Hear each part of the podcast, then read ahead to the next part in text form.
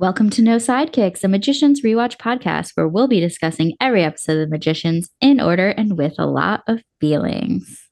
I'm Dara. I'm Olivia, and today we will be discussing the episode Homecoming.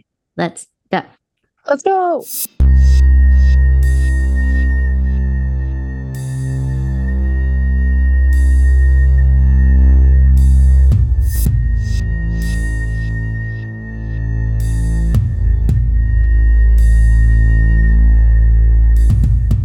Two, one.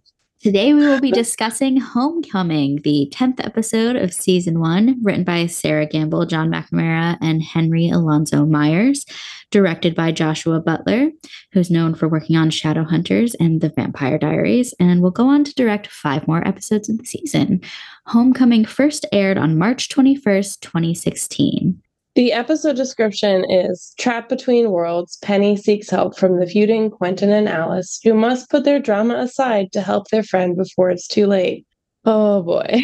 I don't I don't think that's a good description because I don't think Quentin and Alice are fighting until Penny shows. I mean, true, Penny does cause their fight, but also uh, they're not like really fighting until until I mean, I wouldn't even call them fighting. I would say they're Yeah. just not communicating well. Uh yeah, they learn how to kind of the beginnings of communication in this episode. I I wrote a really brief description t- just to amend that. Hopefully, it mentions Julia and Margot and Eliot and Kady and everybody else in the show other than Penny and Quentin and Alice. Oh no, you're gonna hate this. Straight nonsense and the library. The library. We only get the library for a few moments. I honestly thought we had more library, but this is more Netherland focused than library. I wrote, I didn't write everything that you wrote, but I'm going to steal from you and say straight nonsense and sex magic. Penny is stuck in the here and there. Julia and Kady reconcile, and Eliot and Margot struggle. I just want to come out at the top of the episode and say I'm not this is not the episode for me. I was watching it for a third time and I thought if a person was like, "Hey, I'm going to try the magicians" and just like accidentally walked in while I was watching this, they would get a very different impression about what the show's about than like what it is. I, it's a very weird episode. Like It's a don't have a lot lot at com- once. It is a lot at once. I have a notes. I have very specific notes for when we get into some of these scenes. And I'm very it it like the volume of characters that are in this episode that have not been present in previous episodes when we have been asking for Margot and Kady to come back. We're like, where are they? And we got like six additional characters in this episode. And I'm just like, well, they had a budget for something. so many new characters in this episode, and Margot and Kady are back. So shocking. Also, all of the new characters speak. So that that says something. I mm-hmm. mean, maybe they were planning for this episode because you do need all of these characters to make it work. I don't hate this episode. I much like the last episode, there's a not a lot of new lore and world building. Which I love. Time magic, sex mm-hmm. magic, historical magic, golems, the Netherlands, the library, all very cool things. But it is a lot of pills to swallow at once. But other than the sex magic, I, I I think it's a good episode. Is it like the best episode we've seen so far in the season? No, but I I really love the concept of the Netherlands. I like having Penny not necessarily on his own, but not needing Quentin or Kady to rely on to make a scene. It's nice Mhm. to see Penny doing other things and existing in the world, um, especially since he is so set apart from the others in terms of his skills. I do struggle with bad coping skills, Eliot, but um, he's here Oh, yeah. and he will be here for a while. It's just snowballing since the last episode. I think maybe some of the stuff I'm struggling with about this episode, I might figure some of it out just talking it out with you because, like, I don't know. There was just. I should have pulled up your uh, notes to cheat. Hey, my notes are up. I'm looking at them. I'm telling you that they've got nothing earth shattering. You know what I think this is? Is like this might be a personal thing for me where this feels like the therapy episode. There's a lot of stuff that gets in that gets in really deep and hits a little a little too close. And that's why I think I'm probably having this reaction. They could have called it therapy coming instead of homecoming. also, maybe since we know about the sex magic, it could just not have coming in it at all. in the title.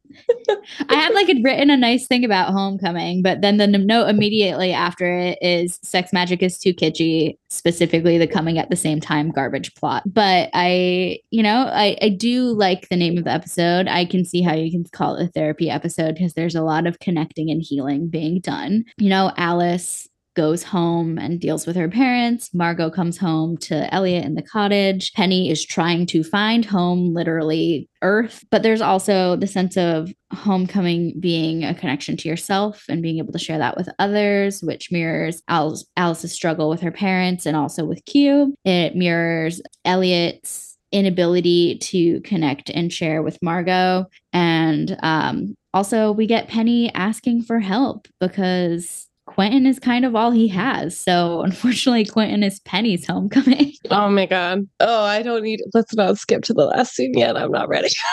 no, I didn't even mean that part. I just mean when he was struggling, he reached out to Quentin. Yeah. Would the Penny of previous episodes have done that? I don't think so. No, he wanted to be a dick more than he wanted to live. So Exactly. And now he's getting past that. There's some trust here. There's some at least respect being yeah. shockingly shown. Granted, Quentin still might be the only one with shit wards. Like maybe he could have gone to Dean Fogg, but I bet Dean Fogg has magnificent mental wards. But I'm gonna go, I'm gonna err on the side of respect rather than um ineptitude. That's fair. Okay. Previously on The Magicians, Q is very happy to smooch Alice. Mike causes conflict with Margot and Eliot. Oh, hey, it's Margot. Margot still exists. Eliot murders Mike. Penny saves Q. Q saves Penny. Kady's mom dies betraying Marina. Julia meets Richard. Everybody finds the button and Penny travels with it. So I want to I want to note because I think there was I think this got cut from our previous episode. So this is a, a me and Olivia thing only. Uh, but we Oh had a quick God. debate over whether or not anything at the Plovers estate was necessary in the Magicians, and I had been on this side of like, yeah, it is necessary. The previously ons prove that everything that happened at the Plovers estate was not necessary to watch. So Olivia, you were correct. You don't need to know anything that happens with that that awful man to know what happens in this this episode right now. So there you go. You just need to know about the button. Just the button. Just and the, button. magic the magic animal that gave them the button. Which was it again? so Penny touches the button and he pops out of a fountain that looks like it's like pitch black water. And there is a marble statue of a woman with a vase and like a cup. And I don't know if that is a mythical person, but it seems like it might be. And then the other thing to note about this scene is that everything in this area that he's in, which we learn is the Netherlands, is very gray. And I think that we we really like to talk about the the uh, color schemes. And this is what I I this is like very feels like it would be a magical world, right? And so it would have very like warm tones, like uh, all of Brakebills has, and it it just is immediately no. It is very gray. What did you think about this, Olivia? I wrote in all caps, hello, comrades, we have a color change. The first in many moons. I like this because the Netherlands, not to be confused with the Netherlands, is neither of the worlds. It's like the in between of all of the worlds, of all of the locations, both magical and non magical. So I like that it is grayed out. It is this neutral place in all senses. I was so excited to finally have something different, especially since it's just like, it's just an immediate cue of like, this is somewhere new. Sorry for getting all pitchy, but I was very excited. Also, the Netherlands is weird as shit. There's like classical art statues, contemporary art statues, greenery, topiaries, dirt paths. Like, clearly, somebody maintains all of the gardens here for all of the fountains, and it stretches on for miles and miles and miles. Like, what a strange little spot. Who curated this? Who who did it? Uh, that's what I want to know. uh, Oh, uh, Also, I Yes. did a second Google during, we are like two minutes into this episode and we've had to Google something twice. The statue is, um, if it is not Hebe, It is a reference to Hebe, who is a Greek goddess of eternal youth and forgiveness. She is the cupbearer for the gods and serves their nectar. Forgiveness um, is a theme of this episode. Sure. So is being, I think, in the prime of your life, balancing oh, forgiveness sure. in that stage. Um, very interesting. Yeah, things I should have Googled the first time around, but I got too wrapped up in what I was watching as opposed to the symbolism. I, I, mean, I get into a little bit of symbolism later, but not with that. What a strange little thing. I have a very important note next. So, unless you have any other commentary on the Netherlands, I want to hit it. Devin. Penny sees a person and he says hi. He's like, Do you talk?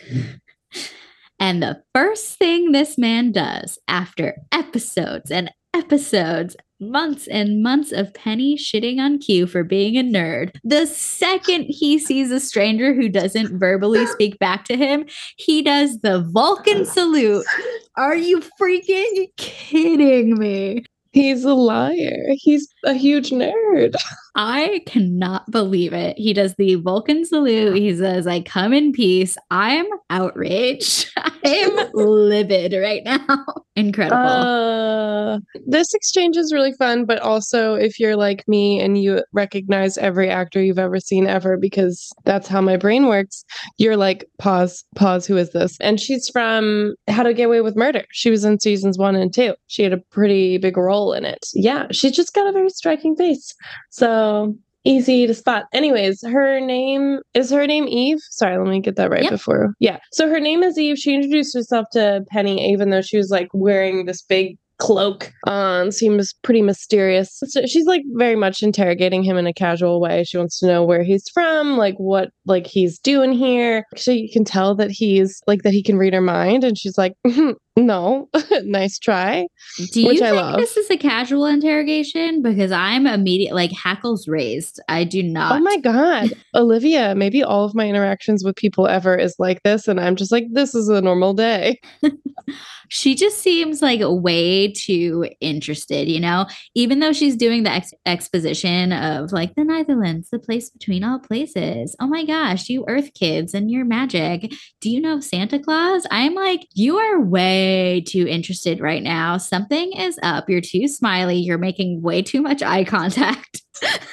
I, I think we're learning a lot about each other right now. Um, I do not trust like, her. This is a casual get to know. Like, oh, do you know Santa Claus? I also know Santa Claus. it's like a, a greeter at a chain store that is just way too enthusiastic. Like, what are you hiding? Oh my god. Okay. Yeah, I know you're right because I know what comes after, but if I didn't, I, oh my god. I would God, am I going to get in trouble one day because I think someone's really being nice to me? Okay, there is, we get a really cute moment. We're not even two minutes into the show, guys. We got to keep it moving. So there's a cute moment where she does mention uh, Santa Claus, and Penny gives his like really cute smile that we don't get often. And he's Love like, it. oh my God, Santa Claus. Yeah. Uh, and he's like, yeah, he's a really nice guy. Anyways, so she's really quote interrogating him, asking how he got there. And it seems like there's a lot of different methods that she's pretty familiar with. And he lands and mentions, or he lands on the button, and immediately she attacks him. She's like, no, which we learn a little bit about why later. So, yeah, the button is already like a passport for trouble. And I think we both knew that that was going to be the case, just given who is probably looking for it per Eliza. So to get away from her, he travels and he lands to another fountain that has uh, one of it looks like an Egyptian god. I don't know which mm-hmm. it is, and he's visibly frustrated. You know, Penny has like said in the past that he really can only go places that he's familiar with or that he has like studied. And so he's really out of his depth here and doesn't really know what he's what he's up against. He has a big stick and he makes this like symbol in the gravel and he starts astral pro- projecting. And oh my God. Here we like, go. This the beginning of this episode is so like ridiculous, and the end of the episode is so ridiculous. I find the middle and the end of this episode way more ridiculous than the beginning of this episode. So he draws his little sigil in the dirt and he astral projects into Q's mind, or for better words, um, Q's attempted sex dream involving Alice and Julia. And who are they dressed as, Dara? Okay, Alice is Daenerys Targaryen, but like the words that are coming out of her mouth are not High Valyrian, but whatever. and and then Julia is like like slave Leia. Mm, Quentin is Indiana Jones. Classic. Julia and Alice start making out. It is nice. And then Quentin tries to interrupt them. Well, he he and Penny like have a moment in which they're like meh to each other. Quentin's like, "Why do you ruin everything in my life?" And I just don't care. But Quentin's all like, "Oh my god, I respect you guys. You're feminists. You're leaders." And then we get one of my favorite lines of the whole series. Alice just turns to him and snaps, "If you could just shut up for two seconds, the sex dream would pass the Bechdel test, Quentin." I love it because it's Quentin's own subconscious criticizing him. Like yes, he knows, he knows he should just shut up. He knows he should shut up. It's so good. And the whole time, like Julia's just playing with Alice's hair while she like attacks Quinn. Have we seen a scene with the two of them together yet? No, Yeah. no, because when Julia was at Brakebills, Alice had left after the Niffin incident. And they were never in that big testing room because Alice skipped the test. So this is interesting. This is an interesting first way for them to meet. Yes. Alice knows about Julia. Alice knows Oh. that Julia is Q's long-term best friend and does not like the fact that he had a dream about them making out. Yeah. And then that's the opening credits is why do you ruin my life opening credits? And I'm just like, that's the show. Penny Yeah. and Quentin hating each other. Yeah, Oh, I okay. don't every that the beginning of the sex dream part, fun, great, amazing. The second part, I kind of don't care.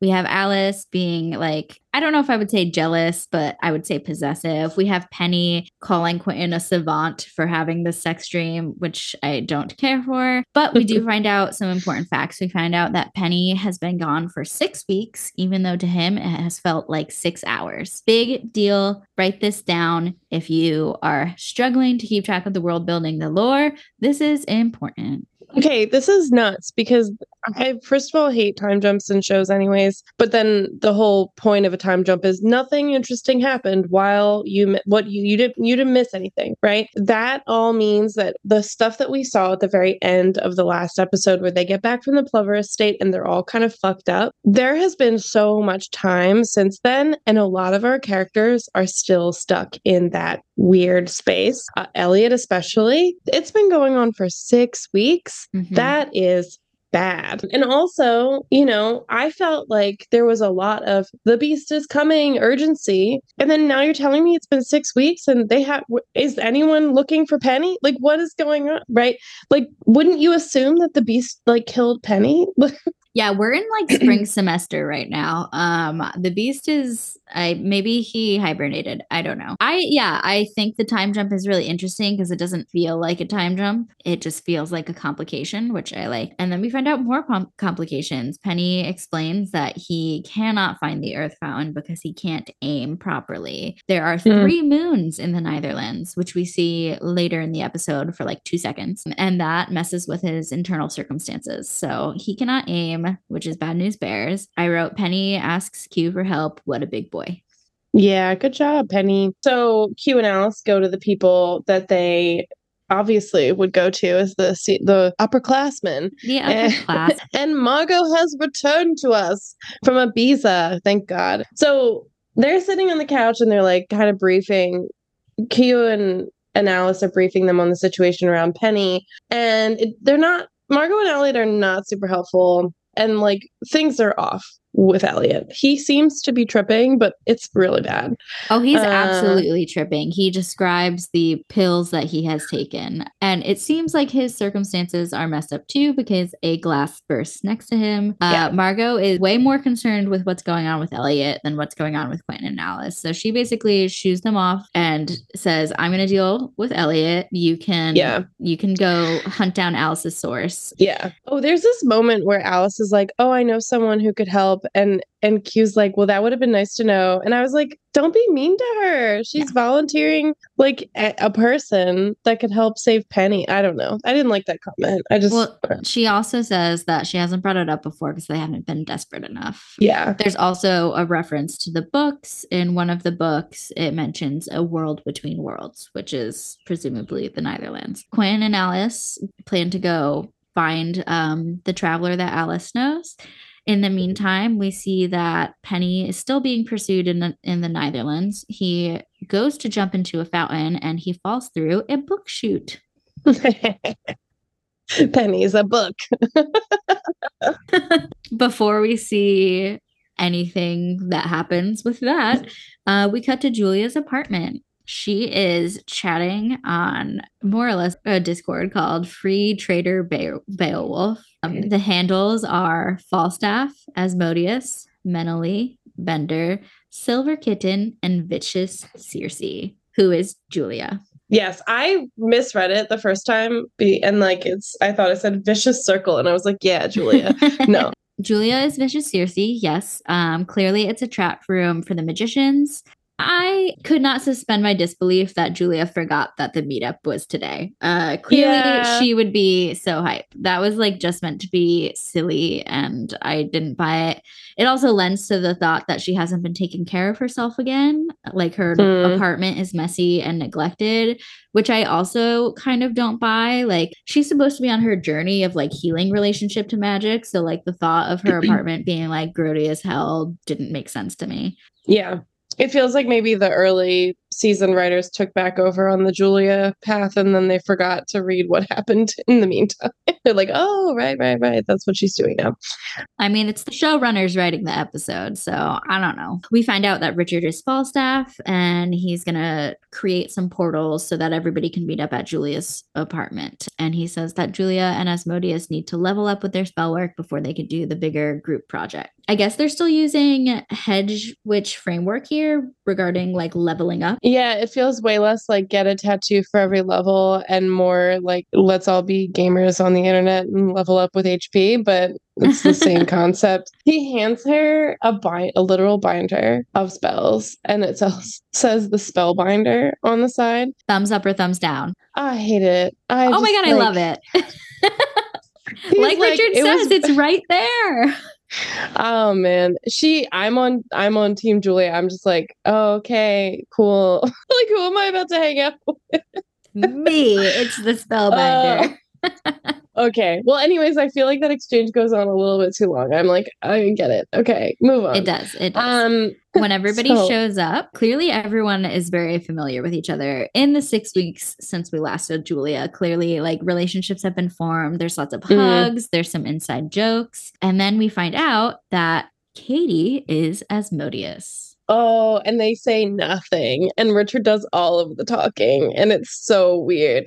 Kudos to Richard, though. He's like, I do not want to like minimize the fact that there's clearly a problem between you guys, but like we have to do this. We have to prioritize the magic right now. They're both on board. They both like are silently like, whatever, we're just gonna like put the because they want to do magic more than they want to fight, which mm-hmm. is like kudos, you know. Oh, we haven't seen Kady in so long. I just good to see her. She looks good. Yeah. She's got her little uh 2016 like hipster scarf and plaid and her little high, high half up, half down, and her eye uh catwing eyeliner. She's looking good. So fun fact this is a call out to the books. In the books, there is no Kady. There is, however, Asmodeus, and she is part of this little free trader group that exists around Julia in the books. Apparently, I don't know how true this is. I read it um, possibly on Reddit that Jade Tailor was Kady was supposed to die in the pilot, but they thought Jade Tailor was such a strong actress that they fleshed out her character. They kind of made her a bit of a catch all.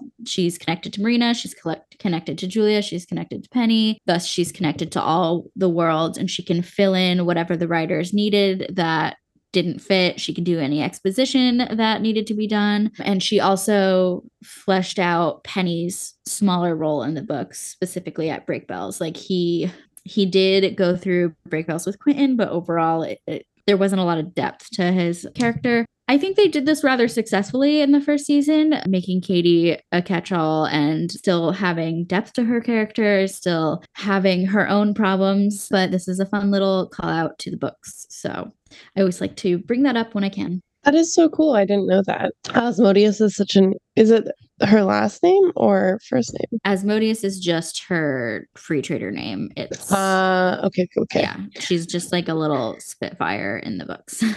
But very talented for being so young. Like that was like Yeah. So the next scene is it's Quentin and, and Alice walking around in some development, and I think I think it's like Quentin is like, "Oh, I've never been to Chicago before," and Alice says, "It's not Chicago, it's the Burbs," and I.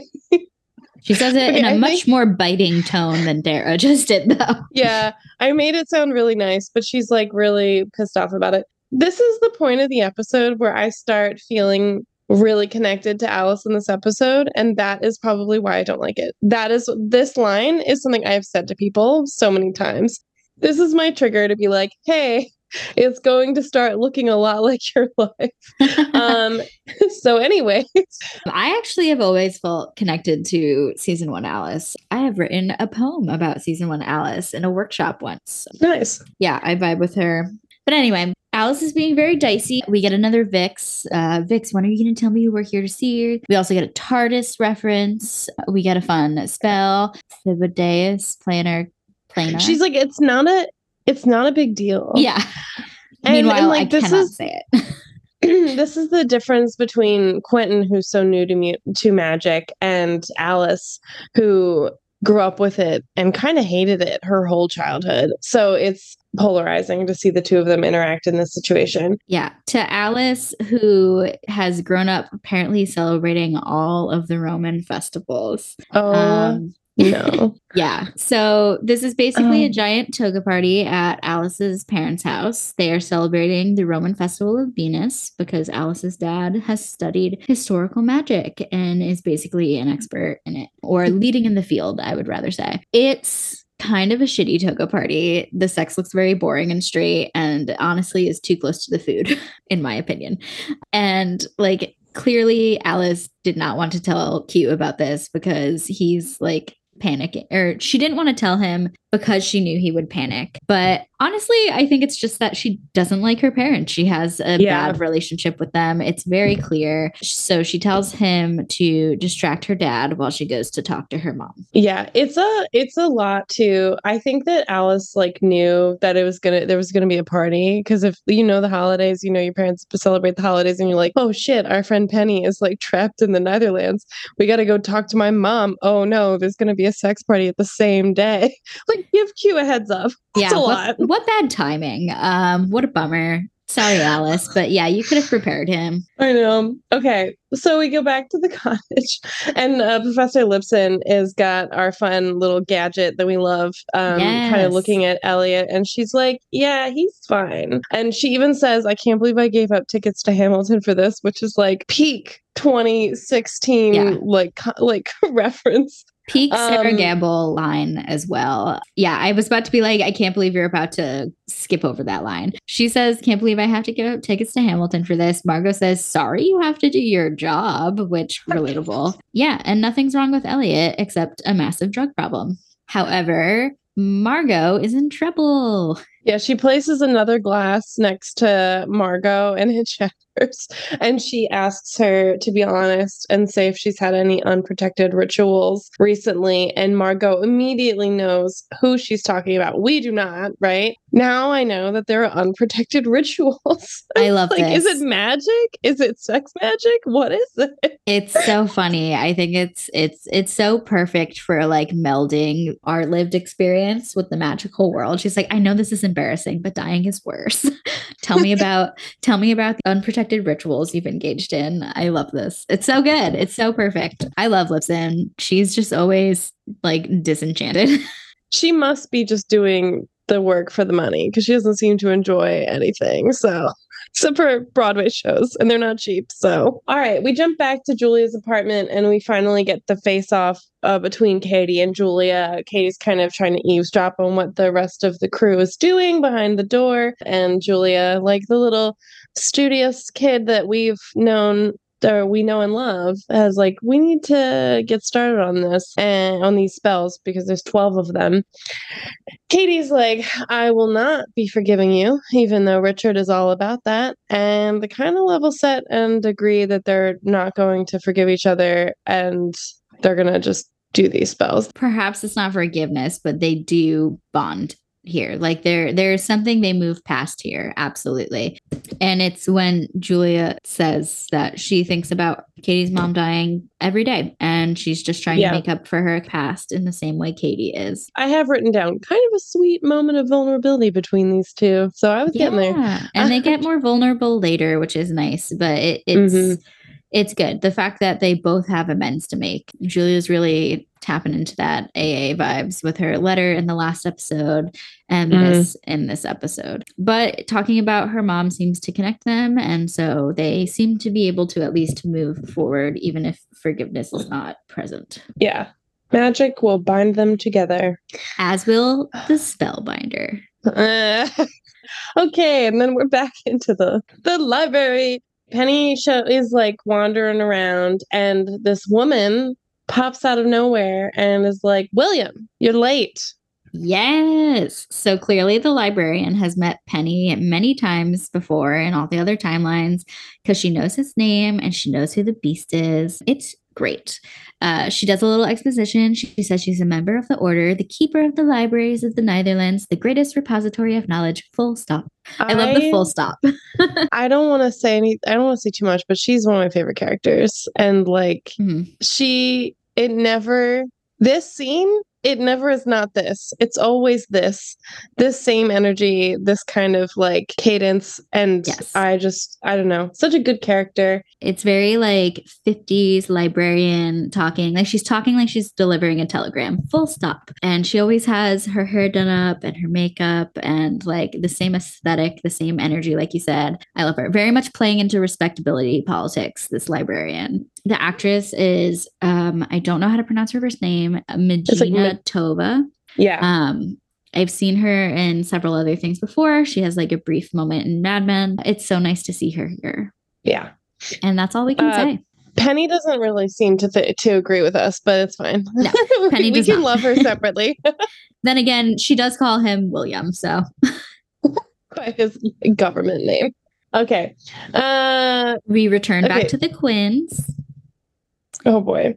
Alice is Alice finds her mom in the bath, and I swear to God, I forget what her father called it, but I'm I'm not gonna say it. Uh, and her mom does not like to be addressed by mom. She wants Alice to call her Stephanie, and there it's very tense. Stephanie does not want to talk to Alice because apparently there was a conversation that they had previously had that felt unresolved Yes. to Stephanie.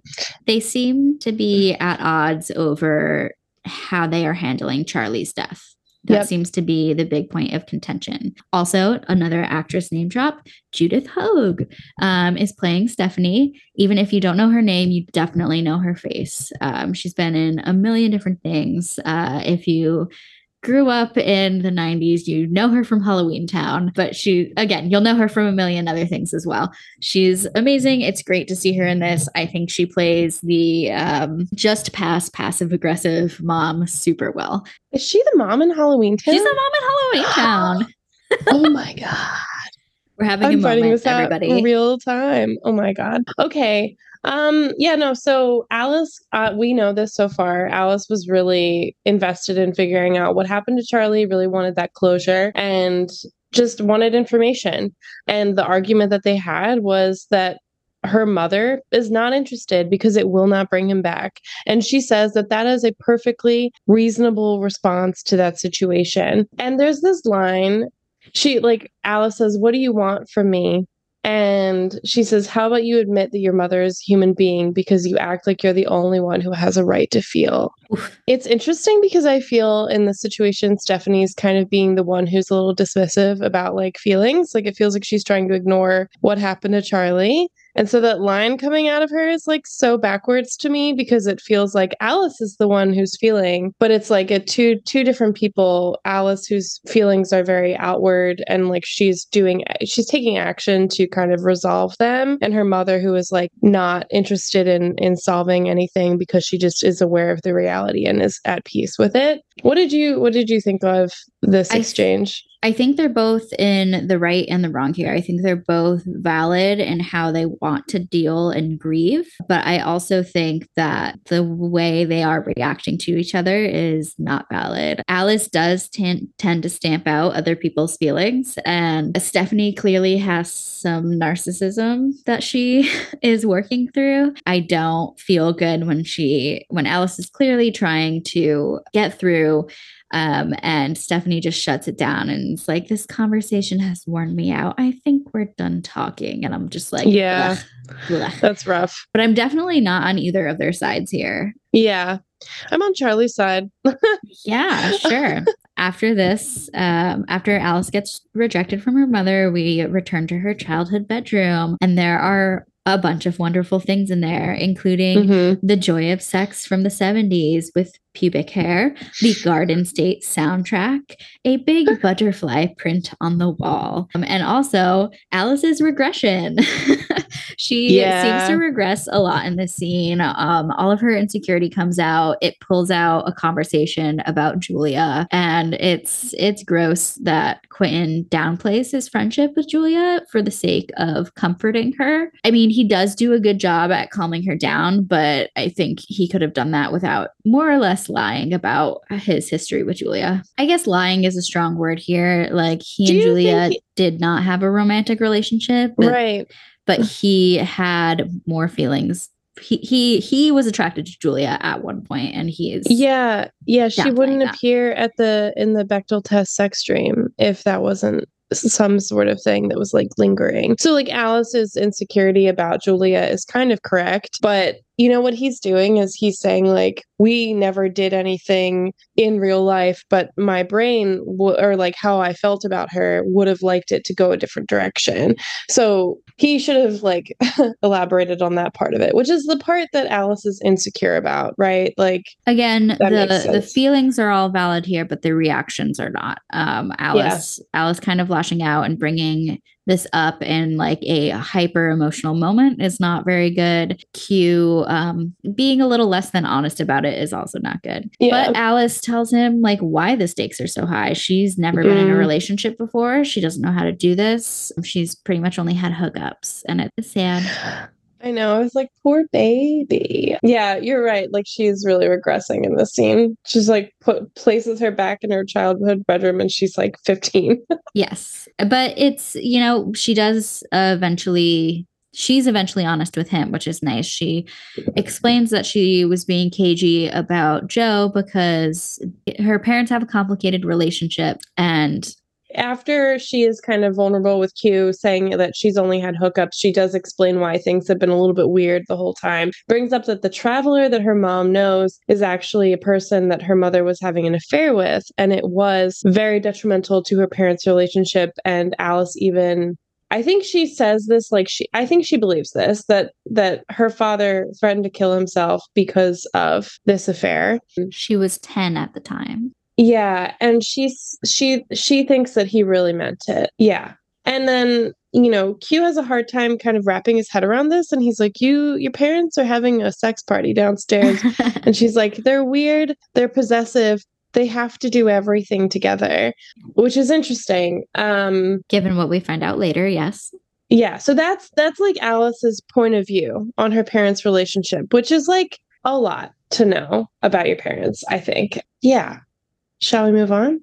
We should move on. Go back to Julia's and we get some nice cooperative magic. I love cooperative magic. And we get vulnerability, which is great. Uh, it's like Julia and Kady are holding hands, eyes shut, and it's like snowing around them. And then when they break apart, Julia says, That was that was one of yours, wasn't it? Kady was having some memories about leaving Brakebills South, which is sad Uh, but they're bonding, which I love. Kady explains that she was intending to kill Marina until she met Richard. So that's a big, uh, big little news bomb there. It really is because that that's what we find. That's so that's what Kady's been up to. Also, Um, that would have more or less been a suicide mission in and of itself. yeah, So yeah, dark place for Kady that she is crawling out of, much like Julia. Yeah, I'm glad that she ran into Richard. So they also say that they only have four spells left, and that's a lot. They've gotten through a whole bunch. So while they while they do their four spells, we go back to the library. Penny finds the books of everyone, and he's like, "I know these people." And oh, our librarian says people who read their books find that they don't like the main character usually, but they really like how it ends. So good. I love meta stuff like this, and Yes. this is one of those cool a world between worlds where we're getting the book characters in a show in a book in a library.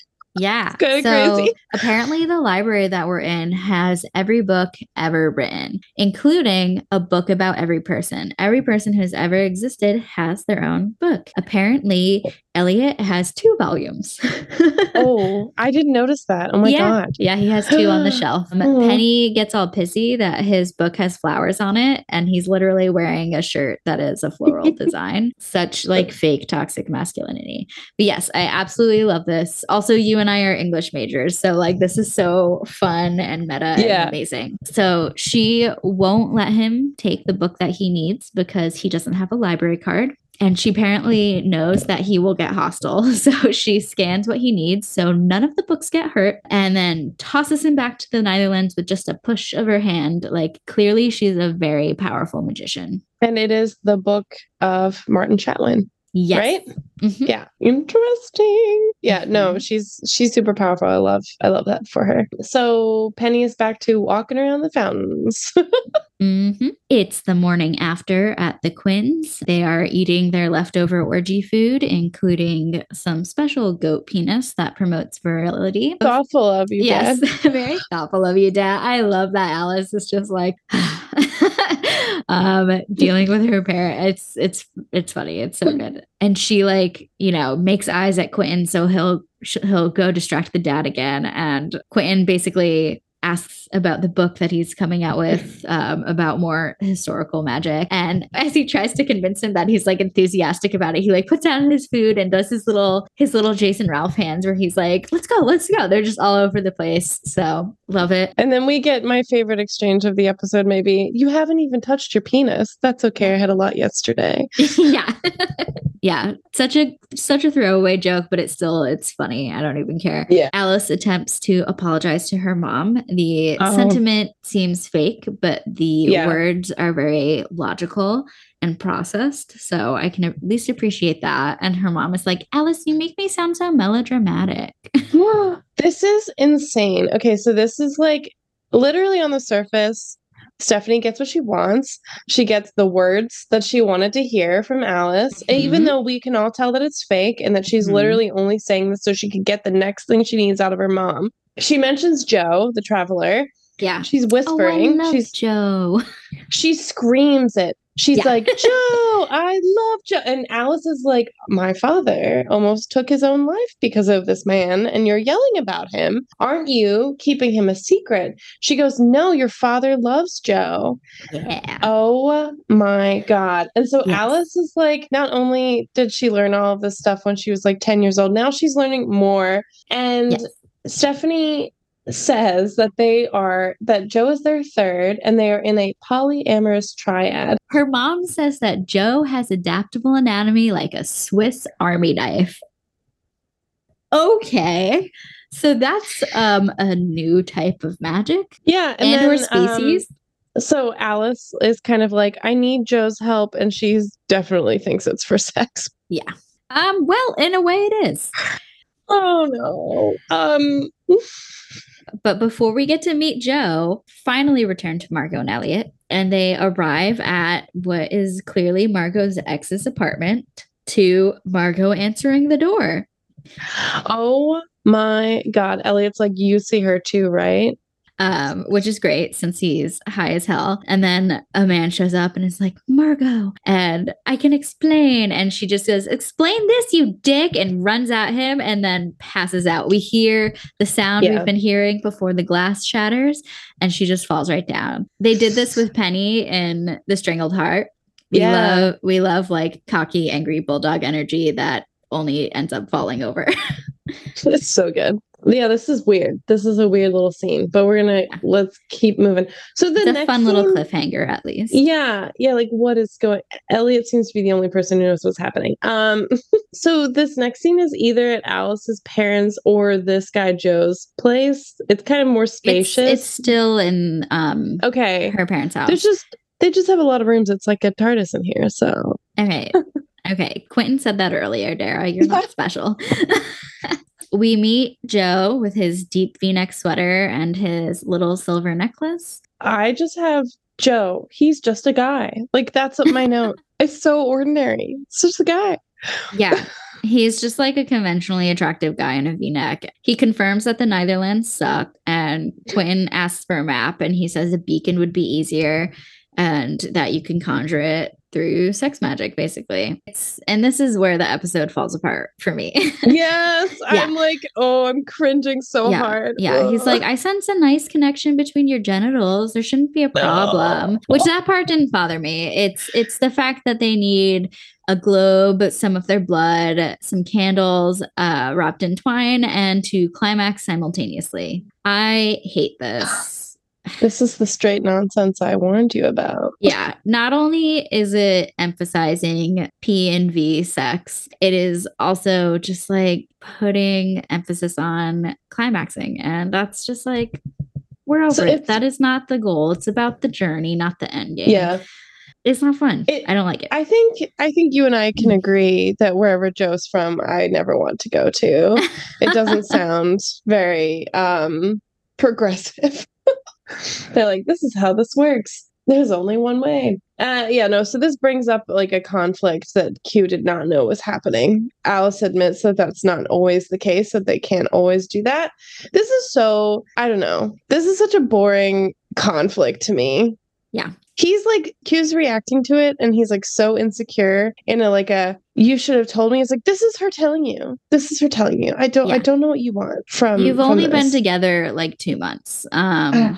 Anyway, I don't mind it because it's good to have our characters talk about stuff. And also Alice needs to grow as a person. So I like it in that sense. I don't like it for what the stakes are.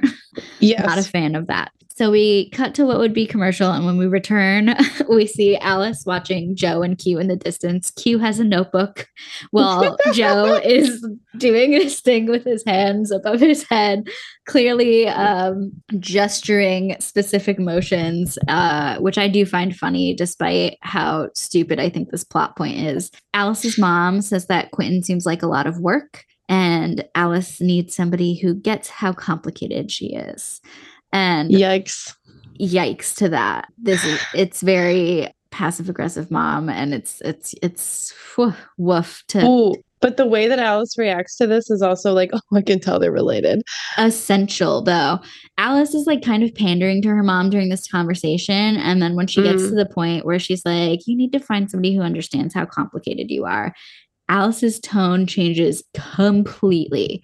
And she says, No offense, mom, but shut the fuck up. Yep. No, that's how I know that they're mother daughter because that's so that's good. the tone. And you know, when Alice first goes into her room and is complaining about her mother, she's identifying all of these traits that she feels when she goes back home. And it's like this last comment to her mother is who Alice really is, and not the Mm-hmm. the child that she is meant to feel like when she's back home. Mhm, And it's mhm. like, give it to her, give it to her, Yeah. Alice. Like, you know, and she's able to do that when she's defending Quentin. yeah. So- Oh, that's a little sad. Like, do it to defend yourself. It's okay. It's Uh, we have complicated relationships with our parents. It, it's good that she's at least able to do it. She's saying like this is hers. It's not something Stephanie can control. So we go back to some guy's place. The guy, The guy, second Margot, and Eliot Yeah. are all on a couch drinking. I think they're doing shots. they're doing shots. And Margot knows who this man is. I don't know if we get a name. I literally do not have his name written down. I don't have a name either, but he Uh, says that there was a hole in the casting and he corrected it so that her life force will be protected. And that's the end of it, right? Oh no, there's like a really good line, Olivia. Are you are you fucking with me? Oh, I'm fucking with you. I, I'm I'm acting as if like that was the problem here, um, and it was solved. No, it was not. It's it's very not good. She's pissed. Apparently, she broke his heart, so he made a golem. And she was like, You made a realistic sex doll. And he said, I wanted a relationship.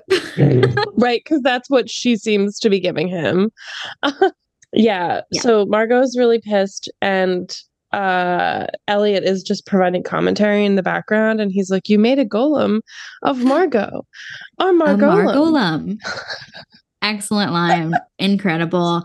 I honestly wonder stupid. if the concept of a Margolem arrived before this plot point, um, and they were like, we just have to use it, or if it or if they wrote this plot point and then one of the writers just you know struggled with that I literally think it was the former, and I was just thinking because I was just watching it again, like speed running, and I'm like, they just thought it was a hilarious pun, and that's how it happened. i mean, that's got to be it. if the spellbinder doesn't do it for you the margolem has to You only get two.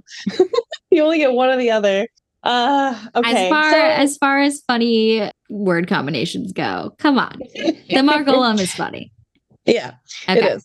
So so while all of this is happening, like Eliot's kind of goofing off with the Margolem, and Margot's like, "What the hell are you doing?" margot says that she's taking the Margolum, she's gonna destroy it and i hope no one ever spoons you again i love that Curse, a good curse. a good curse i hope no one ever spoons you again It's so interesting so far. Like we haven't had a lot of like, what are Margot's like romantic relationships? We're seeing Eliot, we're seeing a lot of other characters. Margot is kind of in a nebulous state where we don't know anything about it. But she breaks men's hearts and they do spells to create second doppelgangers of her. So she's gotta have an impact. So she pulls Eliot out into the hallway and Yeah, because he starts doing lines of coke with the golem. Oh, that's not good. goofing- me goofing off. In reality, they're doing coke.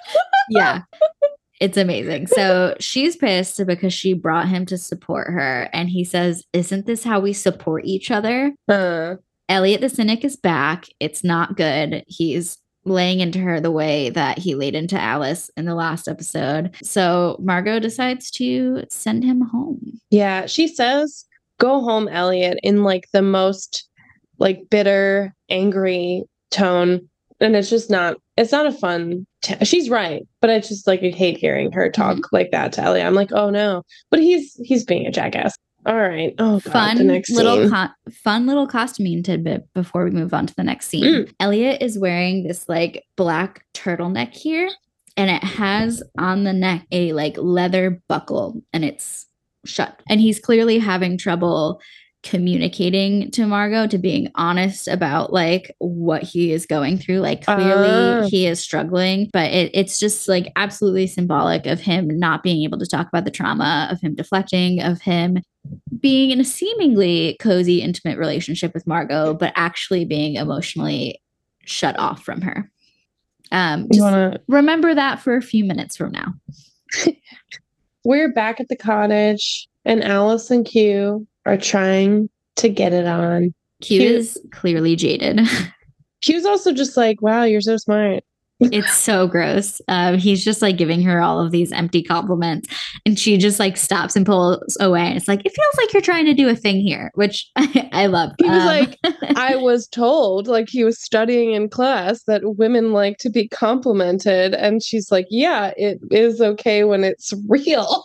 Yeah it was it was terrible. Um and we get the line like maybe you should pay attention when we're having sex. And he says He's i don't think i've ever paid more attention to anything in my life. We also find out it's not that alice has been faking it. Like she Yeah. has reached completion for the lack of a better term. So sorry to everybody. But not always. And apparently, it's not as easy as when they were foxes. And I'm really sad that we have to talk about them being foxes again. I know. This is the point where I turned to my roommate and I said, See, if you came into the show and you didn't know anything about this and you heard that line, you'd be like, Excuse me? What is going Yeah. on? Yeah. And we don't get any elaboration on that, which I'm both thankful for and also like, well, this is not helping them communicate still. We just get Quentin saying, well, sorry, I'm not a fucks. and I'm like, wow, fuck you, Quinn.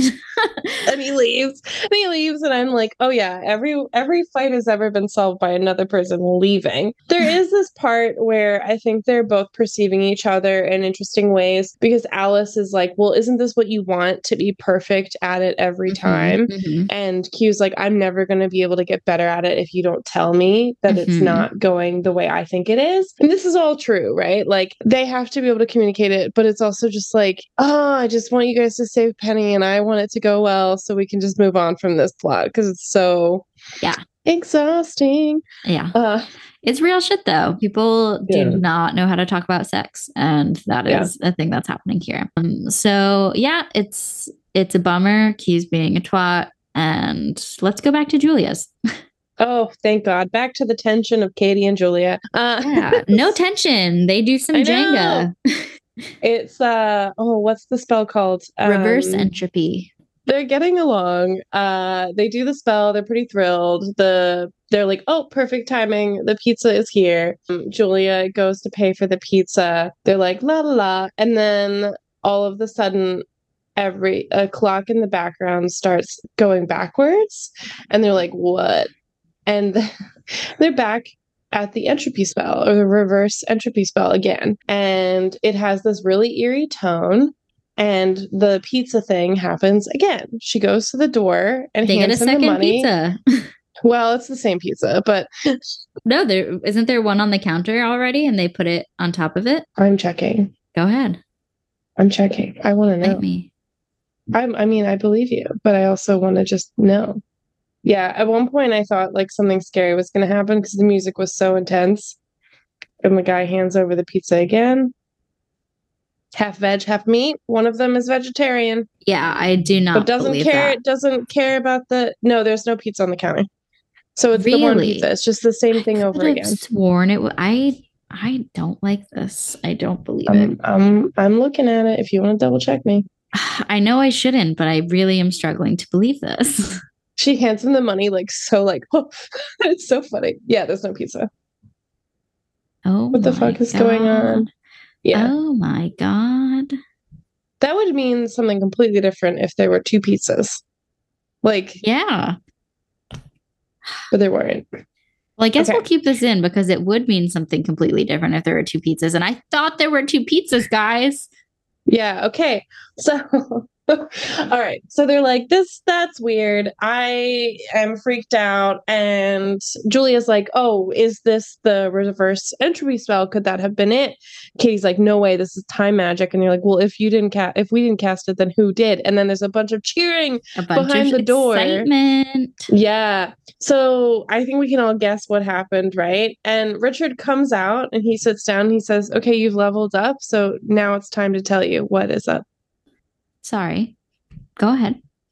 Are you checking the episode? Yes, shut up. I need to see it for myself. I Okay, believe okay. you. I just need to see it. Um, it just started playing really loudly, is all. Uh, it's at uh, like 35, 26, hmm hmm hmm around there. Ugh, I can't believe this. I'm upset. Okay, moving on. Okay. So Richard comes out and he says that it's time to tell them what what this is all about since they've now leveled up to level 12, I guess. Or maybe whatever level they're in. But yeah, and he makes yeah. another pun. it's Oh, time to I- tell them. God, this man, I hate him. um, For pun- puns alone. Yeah. So he Uh, explains that they've been working their way up to the energetic glass ceiling and trying to shatter it. Kady says that leads to becoming a Niffin or worse. And Mhm. Julia mentions nuclear power. So, like, this is clearly some intense, dangerous shit that they've got themselves into. Richard explains that they all have a lot of power, but they've also all either made major mistakes or have major temptations or flaws. I'm not going to list all of them Yeah. and that they're doing time magic to try to ch- either change what they've done or to fix things in some way, such as um, Melody's cancer. Yeah. I don't know how I feel about this because every time I've ever watched anything where people are trying to change like a timeline, like a previous thing, it doesn't go well. That's like the general theme. Yeah. You change something in your past and something else crazy happens. And like, it's just, you know, so I, I'm like, oh, these people know all of this stuff about magic, but they have never seen like Back to the Future.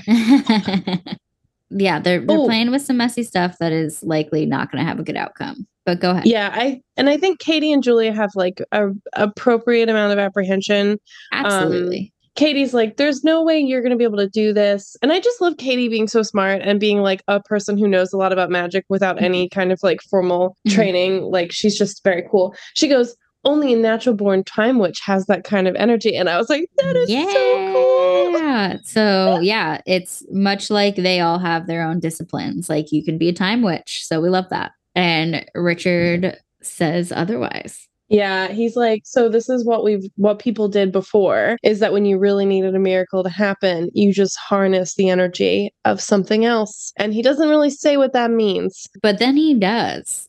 he says they're Okay. trying to get to the source of that power Oh, by summoning source. a god. Yes.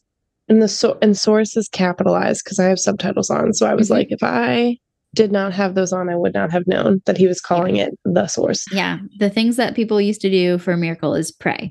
So they're going to attempt to summon a god now that they know how to do the time magic in order to source the enough power to do time magic on a larger scale.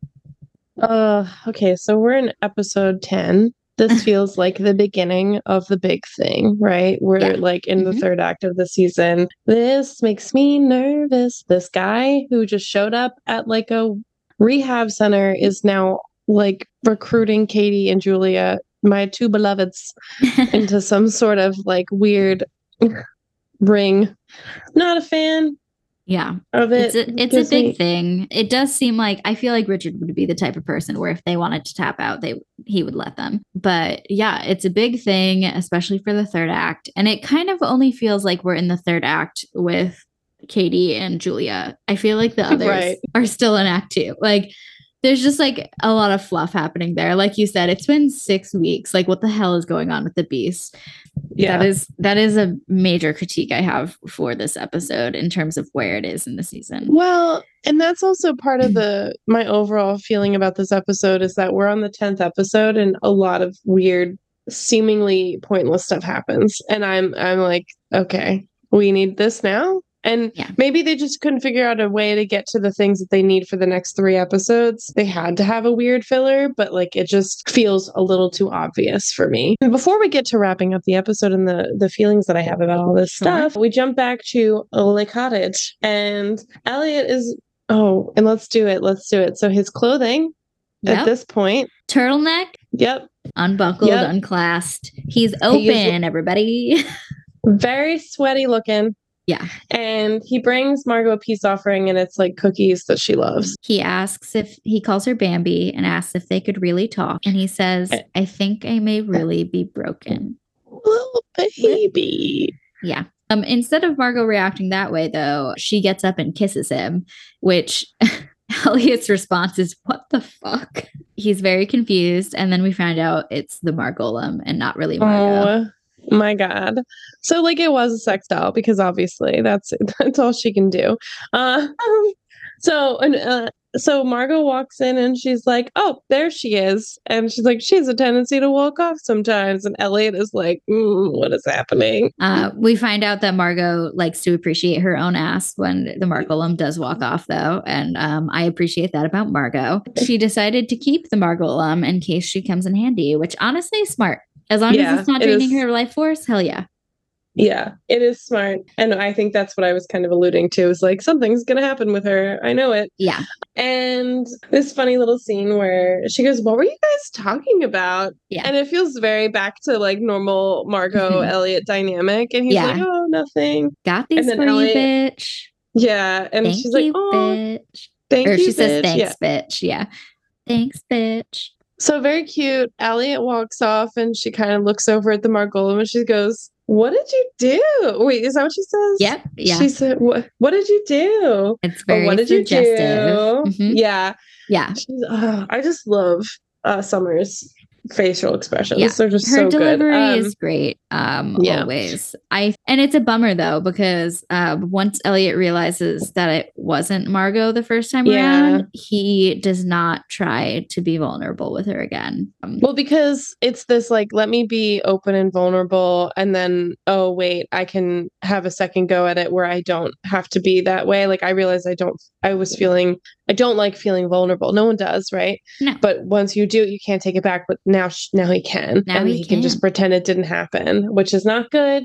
Not what we want, Eliot. no he's still being bad coping skills eliot even Yeah. though he has apologized to margot with a material object it's he's still being bad coping skills eliot so thanks bitch we go to the second level of the cottage um to q and alice q apologizes for being a dick q asks Yeah. alice why she's with him Oh, right. Because he's kind of, oh, this is cute. Like, if there are all of these things that I'm not good at, then why are you with me? And she's like, I'm not with you because you're good at things. It's She like all of gestures to all of you. And it's like, it's all of you.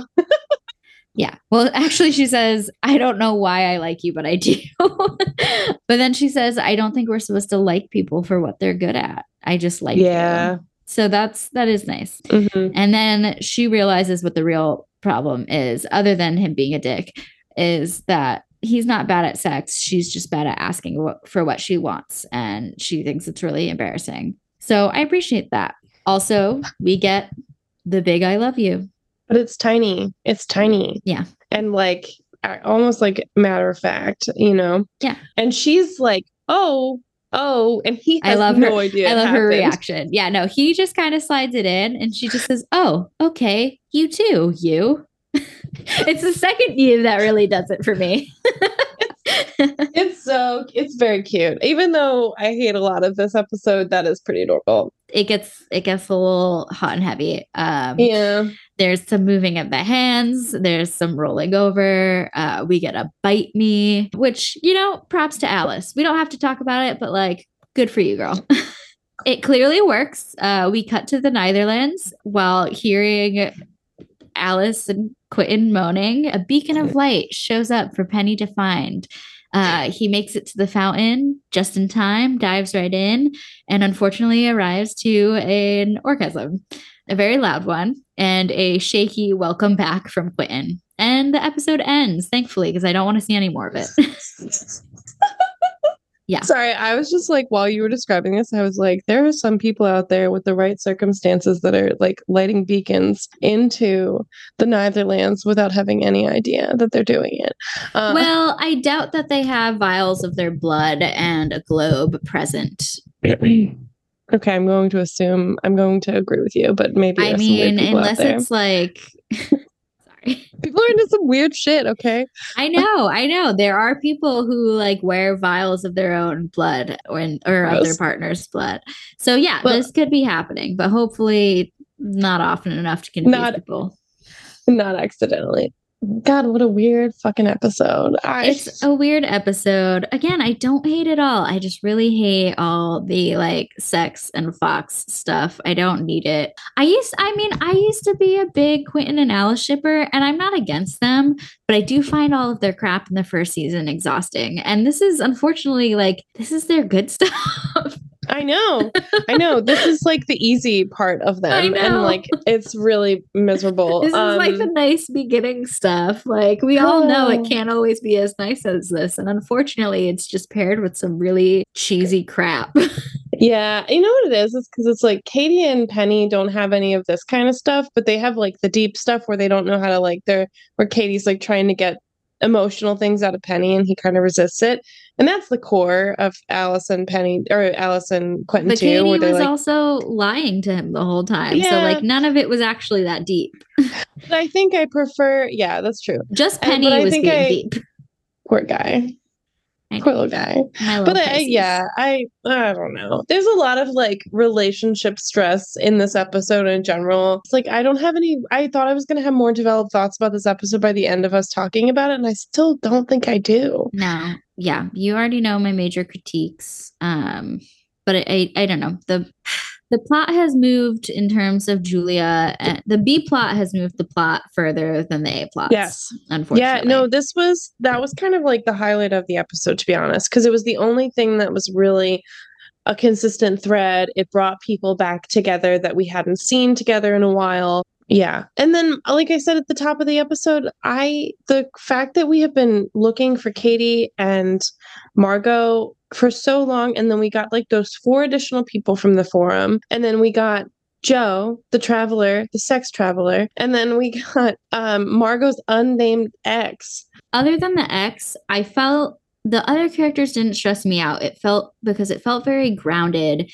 in the sets. Like all of the people came to Julia's apartment, which we were familiar with. Like I was okay with that. It felt like set in this world and not a big deal. Also, they were like kind of pushed off the screen for a bit of time. We just know that Julia's in community, and that's kind of all we need to know. Even Alice's parents, even though that was like a new oh, set and a bunch of new relationships, it because Alice and Q were there, it still felt really grounded to me. Margot's ex was a difficult newcomer because it, we only had Margot grounding the scene because Eliot was just detached from everything, you know?